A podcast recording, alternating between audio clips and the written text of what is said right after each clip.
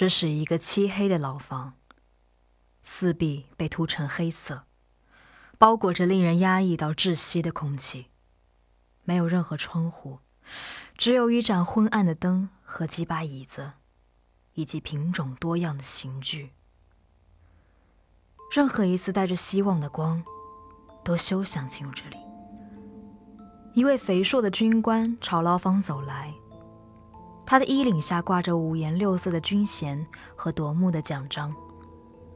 他衣着整洁，皮鞋被擦得锃亮。军官走进牢房，拉开锈迹斑斑的铁门，铁门立马发出刺耳的嘶吼。一名士兵迎面走来。将一份档案双手递到军官的手中，行了一个标准的军礼，然后向左移动两步。他背后是一名衣冠褴褛的年轻女人，她流着血的头耷拉着，看不见任何表情。被撕破的衣服与被割开的肉烂在一起，血肉模糊。军官看着手中的档案。不时瞟一眼眼前被绑在木椅上的这名犯人。三天前，他还精神饱满，眼中充满杀气。他和他的同伴组成的朝鲜特遣队，一起在黑夜中剪开边境的铁丝网，游过湍急的汉江，急行军六十公里，越过三道检查线，执行一个几乎无法完成的任务：刺杀韩国总统。朴正熙，不料计划走漏风声。特遣队在青瓦台被看守士兵识破，激战过后，死的死，逃的逃，只有他一人被俘，并被带到韩国秘密监狱西大门刑务所。三零八号犯人，你是否认罪？牢房里寂静到仿佛每个人都站在死亡的边缘，没有人回答。三零八号犯人，请你与我合作。只见坐在木椅上的年轻人微弱地动了动手，他的指甲已经细数被折断，鲜血凝固在手指上。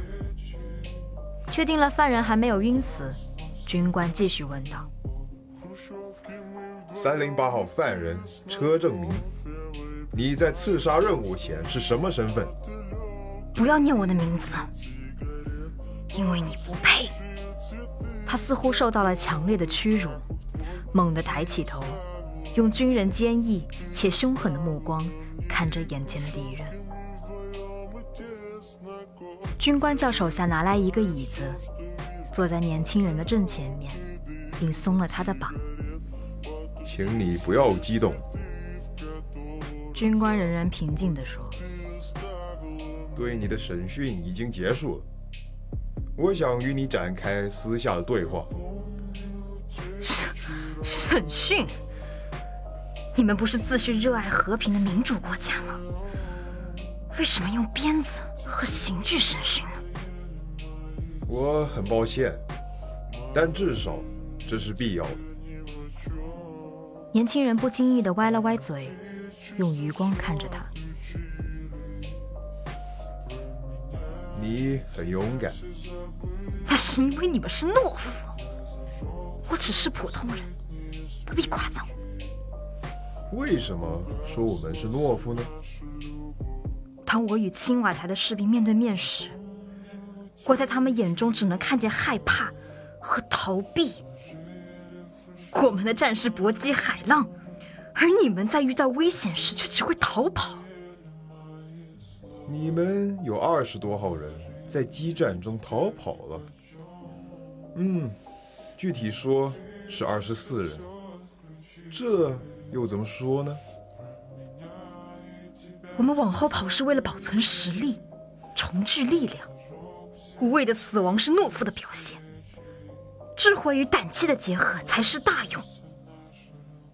可是你们最后还是失败了。我们没有失败。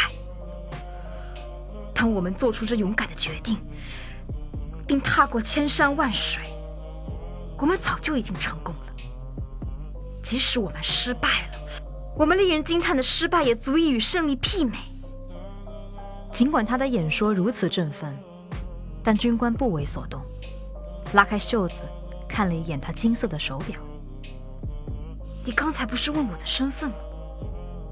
是的，我们回到了对话的起点。你是一名职业杀手，但不是一位普通的杀手。你为政府做事，参与刺杀过许多政要。在我国被通缉已久。哦，但你不知道的是，我是一名无产阶级革命者。他们给你什么报酬？我是说，作为职业杀手，当然是要有报酬。当然有，他们给我自由。和信仰。你一定受过良好的教育，为什么要干这些不正义的事情呢？你配合我谈正义吗？我们去刺杀朴正熙，正是为了正义。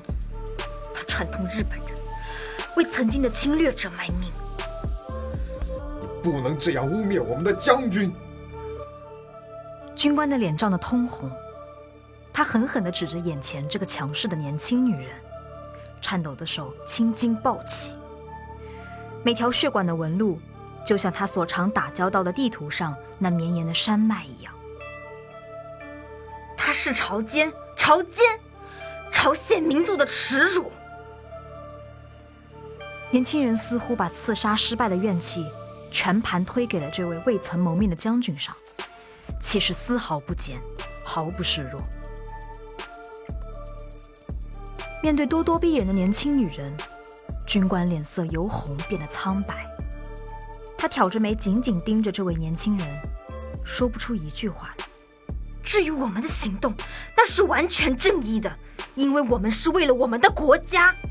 如果是为了国家的正义，杀人是必要的。杀的越多，越能成为英雄。既然如此，那我现在为了我的国家杀掉你，也是出于正义。请便吧。难道你真的不怕死吗？我怕死，但我向死而生。死亡有什么让你期待的呢？十八年前，我还是个孩子的时候，韩国的军队闯进我的家里，把我爸爸抓进军中。妈妈抱着我逃命，却死在冰冷的枪口下。年轻人咬紧牙，脸上露出痛苦的神情，回想十八年前，那位年轻的妈妈在战火中扑哧倒地，用蜷缩的身体护着她弱小的身躯。用微弱的力气握着他的手，直到一名朝鲜战士前来营救，才安心离去。这一幕深深地留在他的记忆中，朦胧的身影却是高大的。后来的时光中，他就当自己早已死去。每次执行任务时，都冰冷又决断，也不后退半步。只有不怕死的人才配活着，这是我多年作战的经验。他坚定的语气中，透露出一股男人都不具有的勇气与坚毅。军官看着眼前的年轻人，叹了口气，又耸耸肩，右手从上衣口袋中熟练地掏出一支香烟，身边的护卫立马拿出火机给他点上。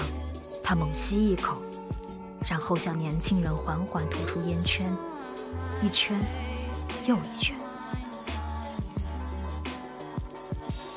你本是女儿身，为何要掺和家国之事？偏见、傲慢，一切压迫，挤满着这个破旧的刑屋。将军身体微微一颤。虚汗在脸上留下一道道油光。他不再说一句话。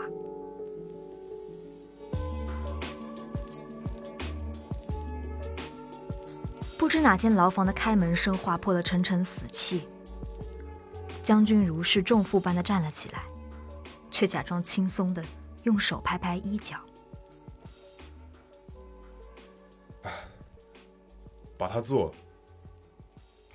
他走出牢房，再也不想回头去。肥硕的身体似乎也太勉强了牢房狭窄的大门。牢房又恢复了死一般的寂静。